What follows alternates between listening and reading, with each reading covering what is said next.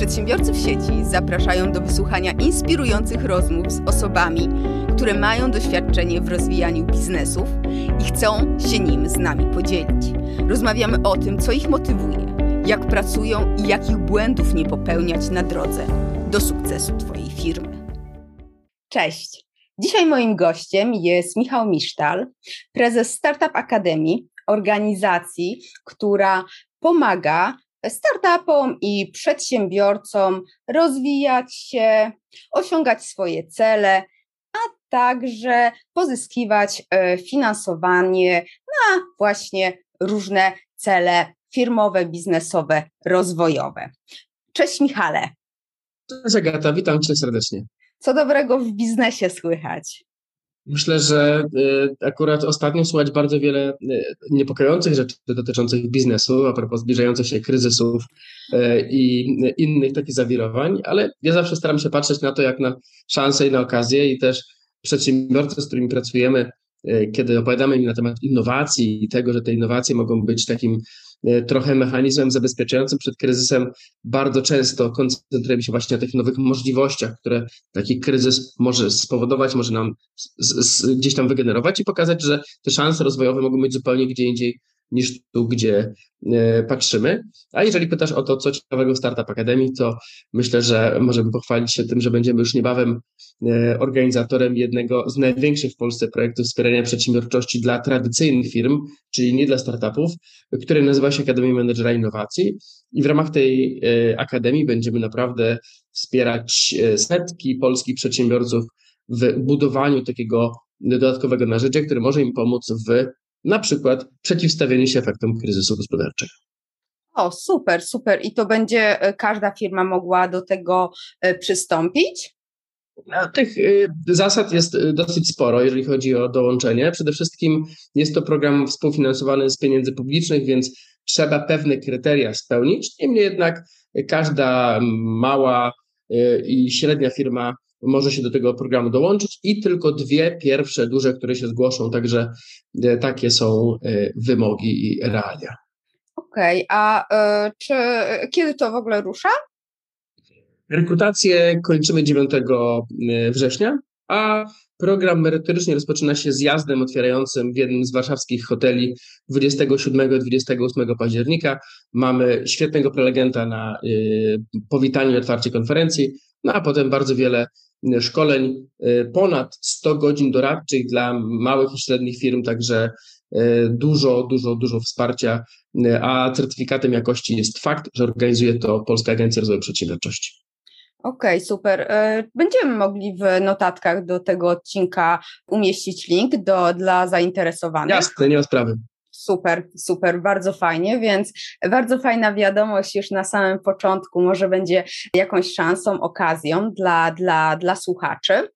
Słuchaj, Michale, ja chciałam Cię podpytać o to, co o co kiedyś już Cię podpytywałam i naprawdę rozwaliłeś mi wtedy, no tak potocznie mówiąc, czachę informacjami i możliwościami, jakie są e, i jakie też są z nimi związane ryzyka dotyczące możliwości pozyskania pieniędzy na firmę.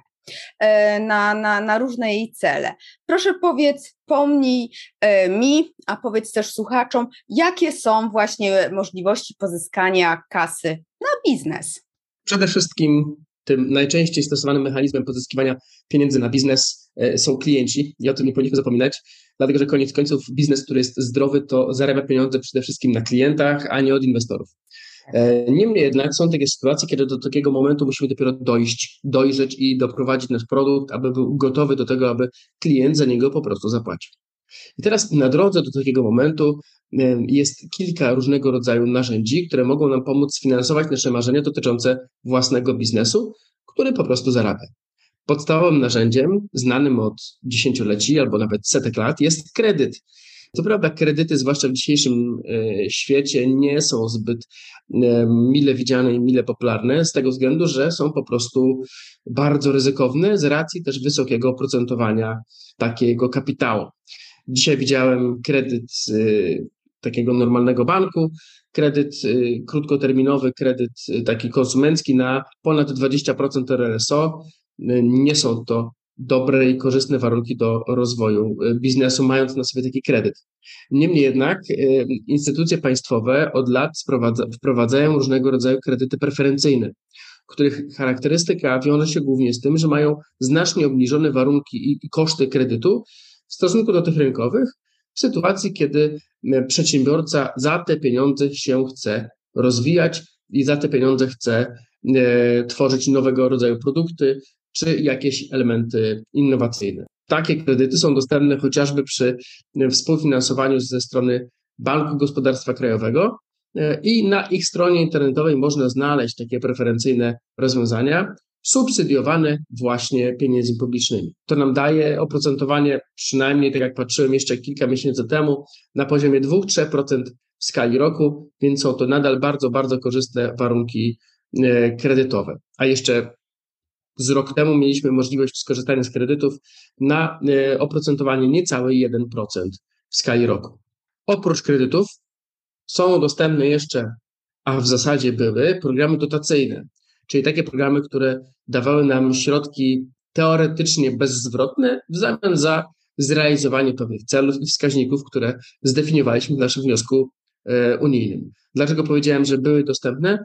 Z racji tego, że jesteśmy teraz w takim niefortunnym momencie, kiedy jeszcze nie otrzymaliśmy środków z nowej perspektywy finansowej, a już zamykamy starą perspektywę. Tak zwane siedmiolatki to okresy programowania, w ramach których jesteśmy w stanie wydatkować efektywnie pieniądze z budżetu Unii Europejskiej, e, które również zasilają polską gospodarkę. E, teraz czekamy. Prawdopodobnie część tych pieniędzy będzie uruchomiona jeszcze na początku kolejnego roku, ale to oznacza, że jesień bieżącego roku będzie jesienią raczej, która nie będzie obfitowała w projekty dotacyjne. Abstrahując od tych elementów, mamy jeszcze do dyspozycji pieniądze inwestycyjne w postaci aniołów biznesu, e, którzy robią to takie, którzy podchodzą do procesów inwestycyjnych w sposób bardziej prywatny, bardziej e, indywidualny i koncentrują się na wspieraniu projektów, które są komplementarne do ich głównego koru biznesowego, Mamy fundusze inwestycyjne, które również dają pieniądze w zamian za część udziałów, tak samo jak robią to w aniołowie biznesu, ale nie szukają najczęściej projektów, które są powiedzmy zbliżone do ich modelu biznesowego, no bo ich modelem biznesowym jest właśnie inwestowanie w startupy.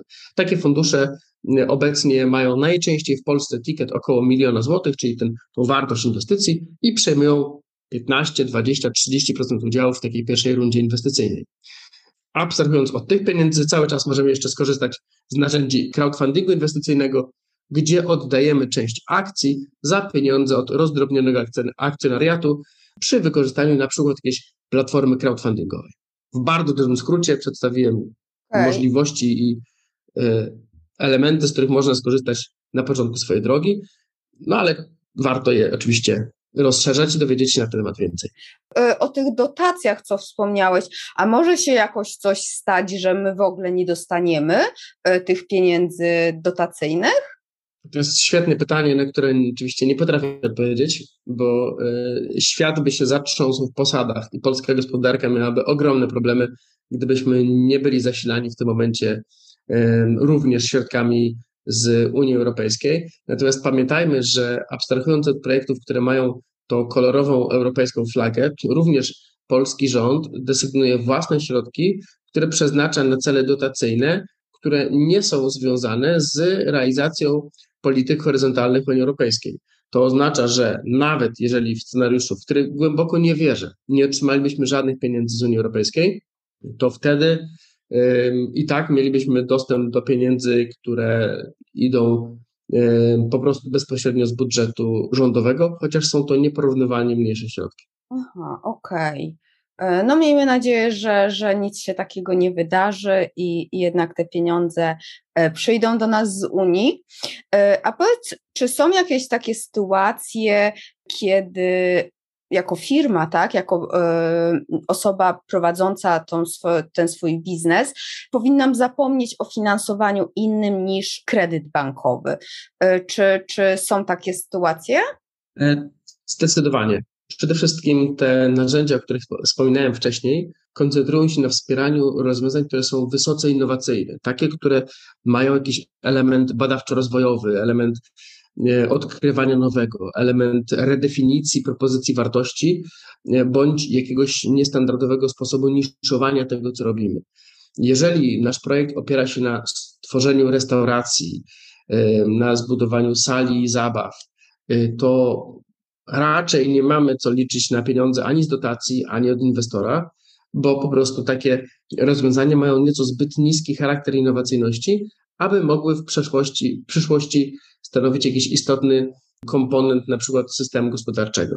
Więc jeżeli nie mamy projektu, który jest bardzo skalowalny, który ma ogromny potencjał na wzrost wartości w czasie, to raczej jesteśmy skazani na kredyty, a te pozostałe elementy zostawmy tym, którzy są naprawdę bardzo innowacyjni Chociaż muszę Wam powiedzieć, drodzy słuchacze, że statystyki, które pokazują efektywność takich inwestycji w startupy, są czasami druzgocące, bo te osoby, które nie mogą pozyskać dotacji czy inwestora, biorą kredyty i po prostu ten biznes robią, bo raz mają nóż na gardle, a dwa mają to wszystko na tyle dobrze przemyślane, że wiedzą, że po prostu ten biznes powinien się udać i sprawdzić.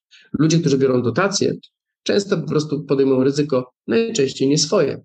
I takie projekty często po prostu ponoszą biznesową porażkę. Czy to jest teraz pytanie, czy się da zdefiniować tą innowację? Bo tak, wiesz, żeby osoby, no bo dla mnie to jest trochę takie abstrakcyjne słowo z jednej strony, z drugiej strony ja je rozumiem, ale chyba bym nie umiała zdefiniować. Ale Y, osoba, która słucha i nie jest tak bardzo mocno w tych digitalach, internecie i, i w tym świecie takich e, startup, też startupowym, żeby tak wytłumaczyć, co tutaj jest innowacją, a co nie jest innowacją. Na przykład, no nie wiem, w biznesie restauracyjnym, czy, czy może jakiś e, z Twojego kawałka, który masz po prostu e, gdzieś niedawno miałeś, widziałeś. Takich definicji innowacyjności jest bardzo wiele. I oczywiście nie chodzi tutaj o to, żeby cytować podręczniki. One najczęściej nic mądrego do naszego życia nie wnoszą, ale tak y, w taki sposób zdroworozsądkowy innowacja to jest to, co jest nowe. To jest jakieś nowe podejście, y, które ma zapewniać nam dodatkową wartość. Sama innowacja polegająca na tym, że mamy nowy guzik w telefonie albo inny kolor gadżetu y, w samochodzie, to nie jest innowacja, która ma jakąkolwiek wartość. To jest po prostu gadżet. Przez innowacje ja rozumiem zawsze rozwiązania, które wykorzystując najczęściej nowoczesne technologie, redefiniują sposób korzystania z jakiegoś produktu bądź usługi, albo czasami zupełnie zaspokajają naszą potrzebę w sposób lepszy niż do, do tej pory. Ten komponent progresu, postępu w innowacjach jest bardzo ważny, bo my musimy widzieć, że ta innowacja jest po prostu drogą do lepszego świata. I takich rodzajów innowacji jest oczywiście kilka. E, ja może skupię się dzisiaj na dwóch rodzajach, może powiedzmy na, trzech. Pierwszy rodzaj innowacji to jest innowacyjność produktowa, czyli kiedy siedzimy w laboratorium e, i produkujemy coraz to nowe, lepsze ekrany, e, na przykład do naszych telewizorów. Kiedyś były ekrany kineskopowe, potem były LCD, teraz są LEDy, QLEDy, NeoLEDy, nanosele, OLEDy i każdy nowy ekran e, poprawia nam nieco parametry odbioru. No i dzięki temu robimy ten progres i postęp. Na ile to jest e, technologia, a na ile to jest e, chwyt marketingowy, każdy musi ocenić już sam. No ale wiadomo, że telewizor płaski jest lepszy od telewizora kineskopowego, z tym polemizować nie musimy. Drugi rodzaj innowacji to jest innowacyjny procesowa, która sprawia, że jesteśmy w stanie usprawnić proces korzystania z jakiegoś rozwiązania albo usprawnić proces, nie wiem, wysyłki poczty y, na poczcie, segregacji tej poczty, weryfikacji podpisów. Czyli mamy jakąś firmę, która musi każdego miesiąca zrobić coś 100 tysięcy razy, bo to jest y, kwestia być albo nie mieć do tego biznesu, no i usprawnienie y, tego procesu o 5% daje nam czasami bardzo duże oszczędności. I oczywiście nie musimy tutaj zmieniać jakiegoś tam sposobu sortowania listów, ale wystarczy, że na przykład zmodyfikujemy nie, stanowisko, gdzie ta pani te listy sortuje. No nie? Czyli to jest taka innowacyjność procesowa, która po prostu zmienia coś.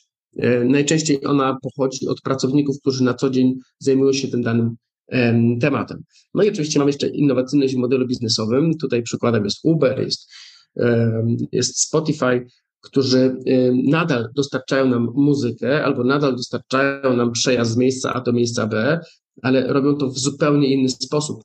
Przyjmują pieniądze od innej strony, dzielą się tymi pieniędzmi w innym, powiedzmy, procencie. Redefiniują stosunek zasobów własnych do zasobów outsourcingowanych.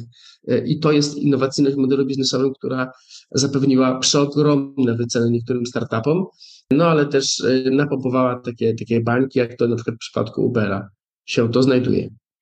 Tutaj jest ta jedna rzecz, innowacyjność, e, o której wspomniałeś, i e, że chcą tego inwestorzy, aniołowie biznesu. A Powiedz mi, bo mm, gdzieś mi się tam obiło mocno o uszy, że w Polsce, żeby faktycznie dostać kasę e, nie od banku, to trzeba już faktycznie mieć klientów i zarabiać. Czyli ja, kiedy mam dopiero pomysł albo jeszcze po prostu nie, nie sprzedaję swojego pomysłu, nikt go nie kupuje, to mogę zapomnieć o, o finansowaniu właśnie z funduszy, od jakichś tam inwestorów prywatnych. Czy, czy to jest taka plotka prawdziwa, nieprawdziwa, pośrednia? Mm, nieprawdziwa, ale zawierająca ziarno prawdy. To oznacza, że jeżeli nie mam jeszcze klientów, to nadal e, istnieje a raczej istniało i będzie istniało bardzo wiele programów dotacyjnych, które pomogą mi ten produkt zbudować, więc e, dotacji takie zasady nie obejmują.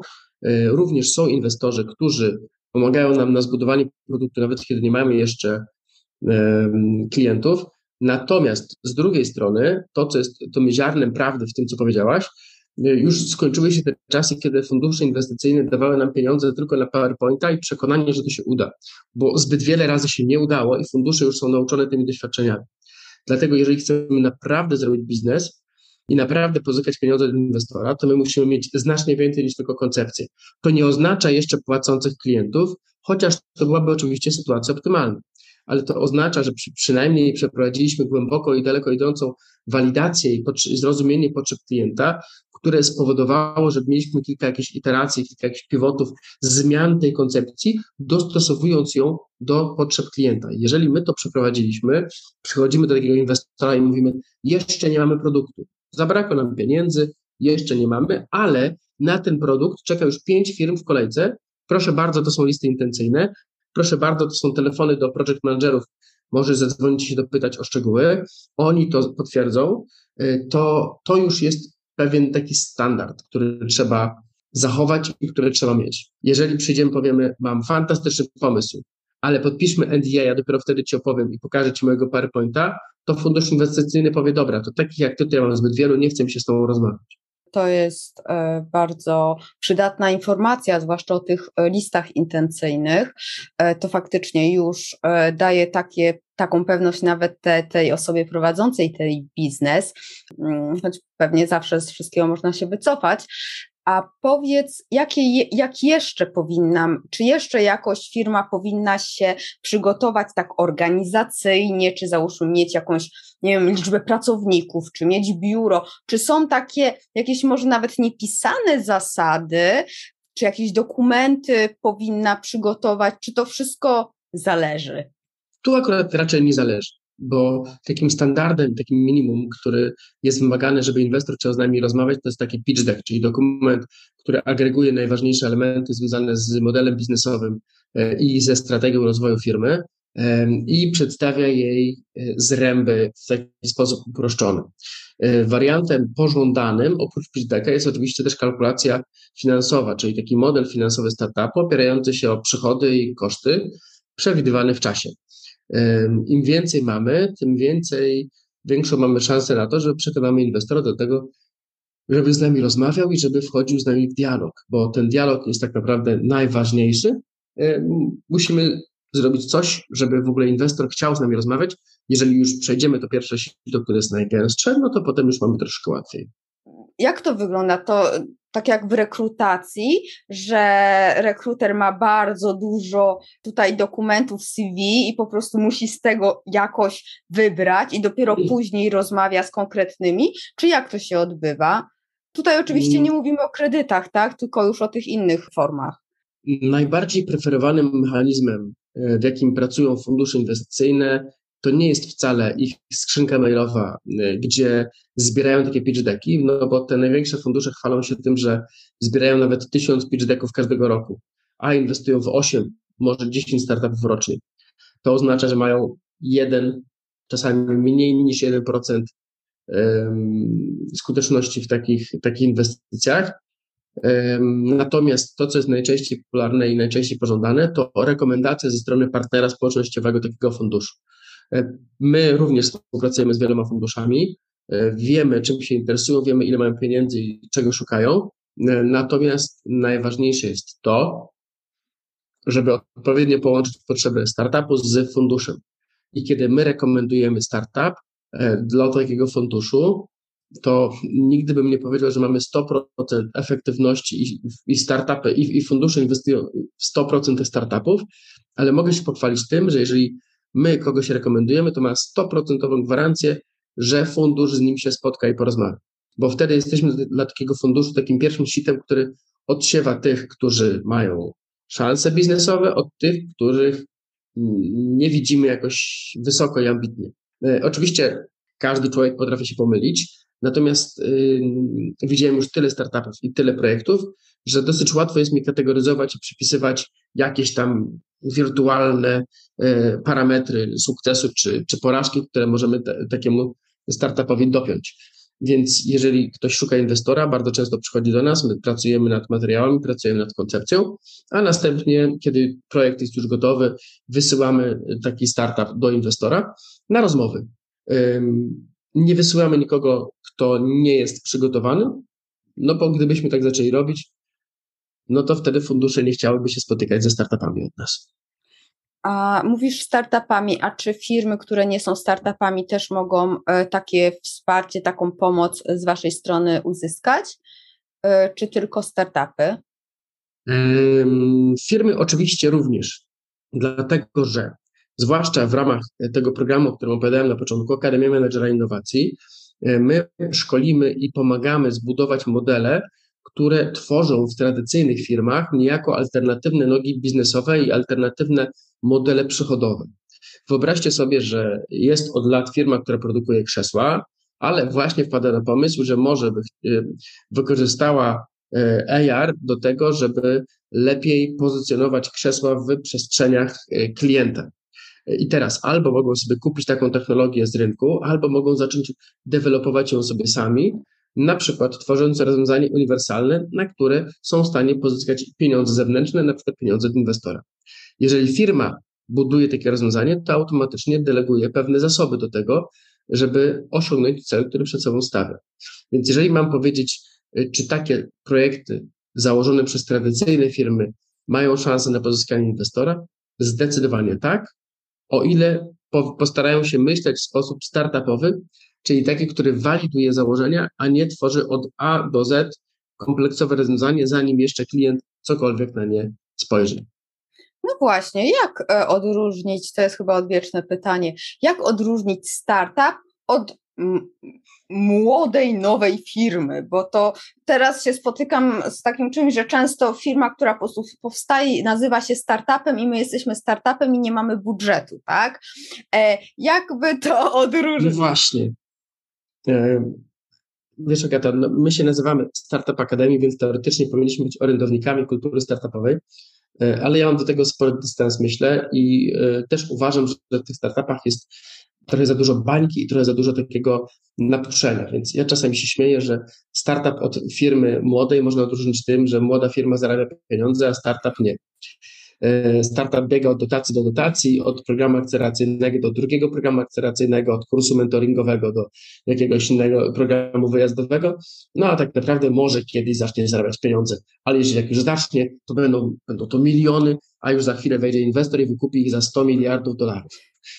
A tymczasem tradycyjna firma zamiast robić sobie wspaniałe sweetfocie, e, selfie i inne wspaniałe zdjęcia, jak to ciężko pracują nad koncepcją, jak to super przygotowują się do kolejnego demodeja, no to po prostu robi robotę, dostaje za to pieniądze od klienta i idzie do domu z pieniędzmi na czynsz, z pieniędzmi na y, utrzymanie i na jedzenie. Bardzo często startupy biorą pieniądze, a nie, a nie od kogoś, a nie zarabiają pieniądze. Dopiero na takim etapie, kiedy ten pro, projekt jest już zaawansowany, dojrzały, kiedy już ma klienta, to dopiero wtedy te pieniądze się pojawiają i fakt, kiedy one już są, to one mogą być bardzo duże. Więc czym można odróżnić startup? Zacząłem trochę od żartu, ale tak naprawdę pod kątem definicji e, i takiej koncepcji startup to jest nowy twór biznesowy, który wykorzystując najczęściej nowy model biznesowy stara się w zakresie takiej przestrzeni technologicznej stworzyć nowe rozwiązanie w sytuacji dużej niepewności e, i w sytuacji podwyższonego ryzyka tak naprawdę. I za to ryzyko jest ten bonus, tak? Bo jeżeli stworzymy faktycznie fantastyczne rozwiązanie technologiczne, z którego zaraz nagle zacznie korzystać pięć dużych firm w Polsce, no to my możemy na tym zarabiać ogromne pieniądze. Ale do tego czasu to jest ryzyko. Dobrze, dobrze właśnie wiedzieć, bo tak jak powiedziałeś, e, ja w sumie też wspomniałam o tym rozróżnieniu. Powiedzieliśmy sobie, znaczy ty opowiedziałeś, jakie są możliwości finansowania, i pamiętam, że e, jak wcześniej kiedyś o tym rozmawialiśmy, to pokazałeś mi, że ten kredyt bankowy nie jest takim złym rozwiązaniem, mimo że teraz na słowo kredyt w obecnych dzisiejszym czasie ludzie troszeczkę zastygają, e, ale może to przez kredyty hipoteczne. A powiedz właśnie, jakie są wady i zalety, takie najważniejsze oczywiście, e, tych różnych form e, inwestowania, na co powinniśmy zwrócić szczególną uwagę? Różnych form finansowania, tak? Finansowania, tak, tak, tak. No, przede wszystkim tak, kredyty nie były złe, dopóki nie stały się bardzo drogie. Okay. Wciąż są dostępne, są dostępne kredyty preferencyjne, czyli takie, które, tak jak wspomniałem, mają bardzo niskie procentowanie, ale większość tych rynkowych jest po prostu droga. Kredyt, główna wada, trzeba go oddać z odsetkami. Ale zaleta jest taka, że mamy największą kontrolę nad tym biznesem, który prowadzimy. Inwestor bardzo często będzie chciał patrzeć nam na ręce, sprawdzać, czy my, aby na pewno ciężko pracujemy nad realizacją wspólnego interesu kredy, y, inwestor mm, ma od nas konkretnie, wobec nas konkretne oczekiwania, ale nie są to oczekiwania formalne, ale oczekiwania o charakterze biznesowym. Czyli nie będzie pytał, czy my wydrukowaliśmy ulotki, czy my mamy odpowiednie logotypy, y, albo czy faktycznie planowaliśmy zatrudnić cztery osoby i czy te cztery zatrudniliśmy. Tak, jak będzie nas pytał program dotacyjny, ale inwestor będzie nas rozliczał z efektów. Jego nie interesuje tak bardzo droga, jego interesują efekty. W programie dotacyjnym jest niestety najczęściej na odwrót. To znaczy interesuje podmioty kontrolujące, interesuje droga, a nie efekt. To oznacza, że jeżeli założymy innowacyjny startup, pozyskamy na to milion złotych z, z jakiejś tam agendy rządowej i nam ten biznes nie wypali, ale za to będziemy mieli wszystkie karteczki, wszystkie logotypy w kolorze, e, będziemy mieli porządek w dokumentach, to nikt nie będzie do nas żalu. Ale jeżeli nam biznes wypali, ale po drodze popełnimy błędy techniczne w postaci na przykład złego przypisania pozycji budżetowej do faktury, albo nieprawidłowego opisania kosztu, albo przekroczenia jakiegoś limitu kosztowego, albo zakupu komputera taniej niż na rynku, ale niezgodnie z procedurami, to nawet jeżeli biznes nam wypali, to mamy z tego powodu problemy. Inwestora to nie interesuje. Inwestor chce, żeby biznes rósł, się rozwijał.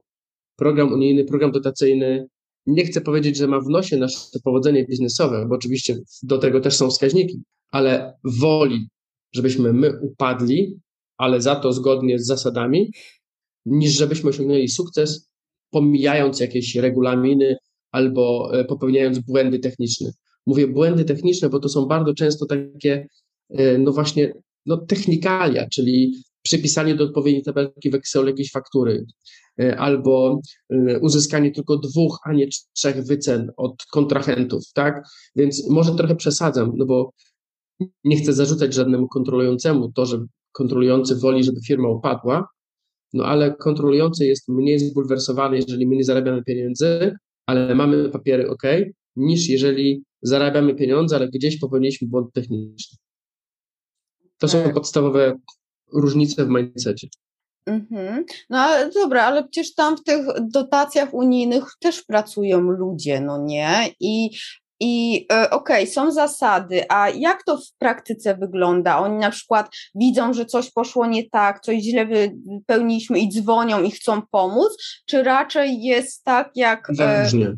różnie. Bywa różnie okay. i mamy doświadczenia i takie, i takie.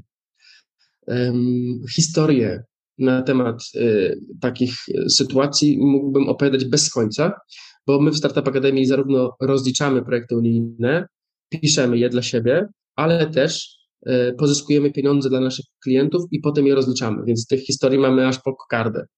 Y, I wielokrotnie spotykaliśmy się z sytuacją, gdzie było wszystko zrobione prawidłowo, ale na przykład na zdjęciu brakowało cateringu.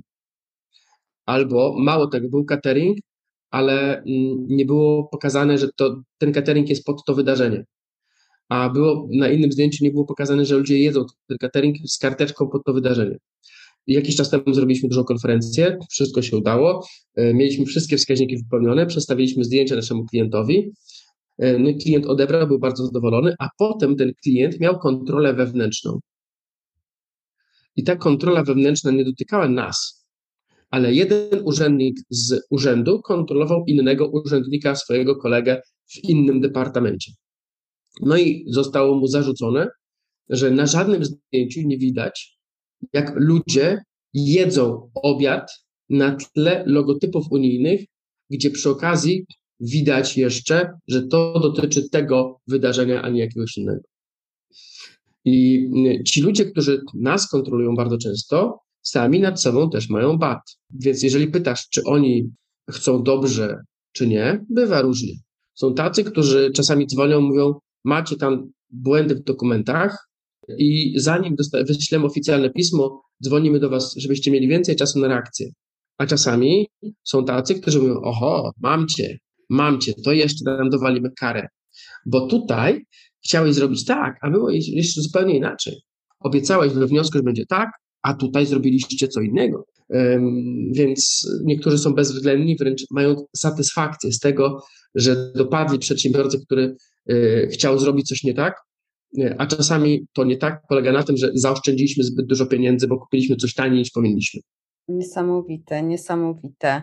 Jeszcze słyszałam, to oczywiście znowu mogą być plotki, chociaż nie plotki, no, no to były sytuacje z życia, że e, może właśnie powiesz mi, czy gdzie popełniono błąd, że inwestor po prostu w jakiś sposób tak sprawił, że e, no, usunął prezesa czy właściciela firmy z zarządzania tą firmą. E, I gdzie ten przedsiębiorca mógł, Twoim takim doświadczenia, czy jak myślisz, popełnić błąd, co mogło pójść nie tak? Jeżeli zadajesz takie hipotetyczne pytanie, to muszę odpowiedzieć dosyć ogólnie. Wszystko mogło pójść nie tak e, i błąd mógł być wszędzie. E, a schodząc do detali, e, wszystko zależy od tego, jak skonstruowana jest umowa spółki i umowa inwestycyjna. Dlatego, że inwestor, który jest zainteresowany sukcesem naszego przedsięwzięcia, daje nam pieniądze na podstawie jakiejś naszej obietnicy. Mhm. I my inwestorowi mówimy, my weźmiemy od ciebie tam milion złotych, ale gwarantuję ci, że w ciągu roku zarobimy nie wiem, 100 tysięcy złotych, 200 tysięcy złotych, budując naszą wycenę na przykład do poziomu 5 milionów, 10 milionów, 20 milionów, whatever. I teraz, jeżeli my nie, nie dotrzymujemy słowa, którego daliśmy inwestorowi, to inwestor ma, ma pewne narzędzia, bardzo często jako inwestor mniejszościowy, do tego, żeby chronić swój kapitał. I on chroni kapitał, na przykład wprowadzając nie wiem, nadzór, kuratelę, wprowadzając y, lepszą kontrolę budżetu. Ale w niektórych przypadkach, jeżeli umowa spółki to przewiduje, ma prawo odsunąć prezesa od zarządzania. Ma też prawo zabrać nam jeszcze więcej udziałów niż mu oddaliśmy na początku. Nie może tego zrobić bez naszej zgody. My tą zgodę mu dajemy na etapie podpisywania umowy. Więc my mówimy tak, my ci obiecujemy gruszki na wierzbie, ty nam dajesz milion złotych, jeżeli my tego nie dostarczymy, nie dowieziemy, to masz pewne prawo zastosowania konkretnych sankcji wobec nas. Odsunięcie od zarządu to jest jedna konsekwencja, ale może się też tak zdarzyć, że skoro my sprzedaliśmy pewną wizję budowania spółki wartej miliony, a nam nie idzie tak dobrze, no to on może powiedzieć: OK, dałem wam milion złotych przy estymowanej wycenie powiedzmy 10 milionów, tak? Więc wtedy dostałem za to 10%. Ale skoro my to do tej, do tej wyceny się nie zbliżamy, a wycena jest raczej w granicach 2 milionów, to to oznacza, że ja powinienem dostać od Was kolejne 40% udziałów. I skoro zapisaliśmy sobie to w umowie spółki, że takie jest KPI związane z estymowaną wartością albo z osiąganą wartością, raczej estymowanej wartości się nie stosuje, no bo ona jest bardzo często taka e, dyskusyjna, ale stosuje się bardzo często KPI oparte o wyniki sprzedażowe. Mamy sprzedać tyle, mamy mieć kolejne nowe lokalizacje, musimy doprowadzić produkt na taki taki poziom i jeżeli tego nie zrobimy, przez co wartość spółki może nie rosnąć tak, jak obiecywaliśmy wcześniej, to inwestor może oczekiwać od nas kolejnej transzy udziałów, które e, dla niego przewidzieliśmy.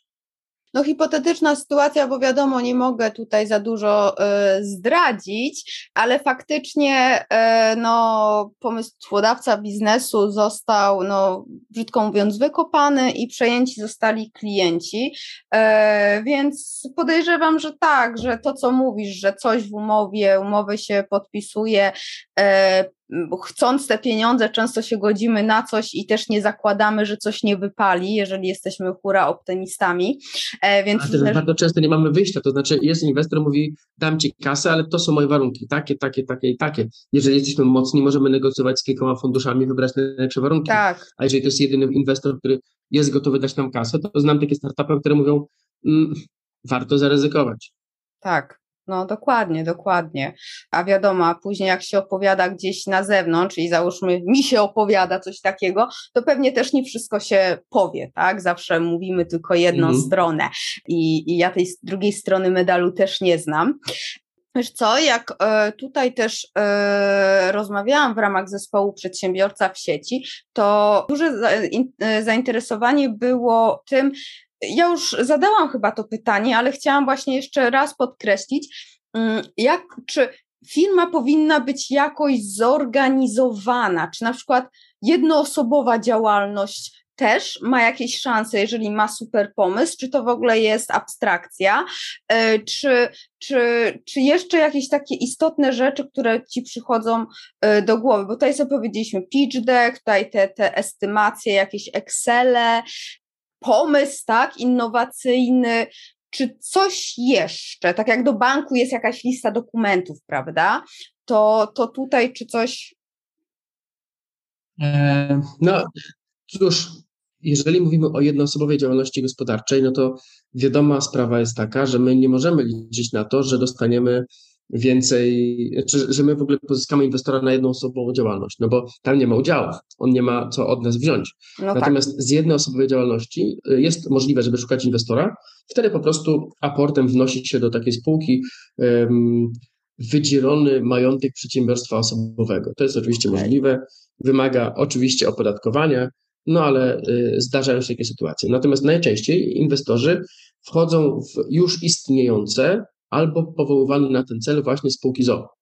Y, mniej, znacznie mniej są to spółki akcyjne, jeszcze wciąż bardzo rzadko są to proste spółki akcyjne.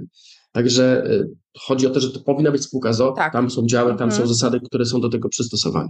Natomiast jeżeli y, mówimy o jakichś innych dokumentach, no to warto jest zadbać o to, żeby być transparentnym pod kątem finansowym żeby inwestor, który y, zainteresuje się naszą spółką i naszym działaniem, miał możliwość łatwej i klarownej analizy sytuacji finansowej na potwierdzenie naszej deklaracji, które przedstawiamy w różnego rodzaju dokumentach. Czyli on wchodzi, robi audyt księgowy, sprawdza, czy jesteśmy zgodni z prawem, sprawdza nasze sprawozdania, ogląda faktury. Im bardziej transparentnie przygotujemy taką, y, taką, takie mechanizmy finansowe w firmie, tym łatwiejszy jest proces.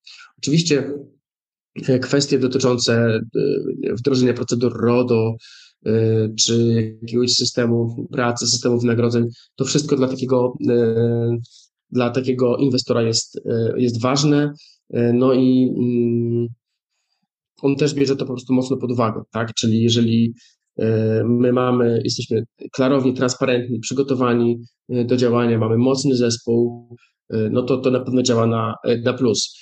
E, ale też jeżeli mm, firma stoi na jakimś człowieku, ona bardzo często jest po prostu niesprzedawalna. A takie rzeczy jak załóżmy, czy muszę mieć pracowników na umowę o pracę, albo e, no, w dzisiejszych tak czasach to się by dziwne wydawało, ale że muszę mieć biuro i tam wszyscy w biurze muszą, albo jakiś, nie wiem, minimum właśnie. Nie, absolutnie. Nie. To, to dobrze. Nie. To, to dobrze.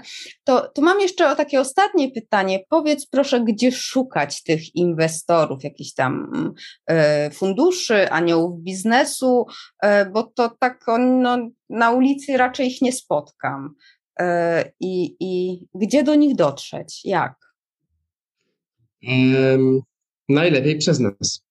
To oznacza, że jeżeli ktoś ma już jakiś dobrze dopracowany pomysł biznesowy, może się do nas zwrócić i my wtedy sprawdzamy, weryfikujemy, konsultujemy, poprawiamy, a następnie e, łączymy to z odpowiednimi e, inwestorami, którzy mogą być takim projektem zainteresowani.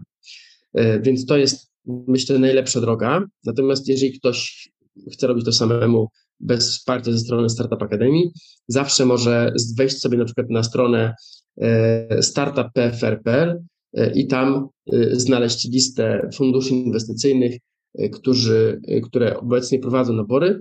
No i tam po prostu możesz sobie bezpośrednio kontaktować się z takimi funduszami.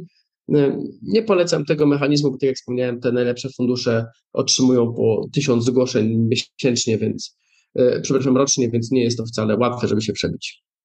E, a takie załóżmy wydarzenia jak InfoShare, myślisz, że, że e, jakieś szanse też są, czy to też trudno się jakoś tam przebić? Zdecydowanie warto. Jeżdżą menedżerowie inwestycyjni, którzy są sami odpowiedzialni za scouting. Jeżeli tam jesteśmy w stanie zrobić wrażenie i poznać kawę ze ścian, też bardzo dobry mechanizm e, kontaktu takie spotkanie na żywo może być dużo bardziej wartościowe niż wymiana 10 maili. No tak, tak. No, w, mimo, że, że jesteśmy już mocno remote, online, to jednak to, to na żywo robi robotę i to nawet ja mówię, co, co nawet Cię może zadziwić, że, że faktycznie na żywo ma, ma jednak większą siłę. Słuchaj, Michale, bardzo Ci dziękuję. Ja bym mogła z Tobą jeszcze długo, długo rozmawiać, bo tutaj jest pewnie dużo jeszcze zawiłych rzeczy, ale może będzie okazja przy innym temacie.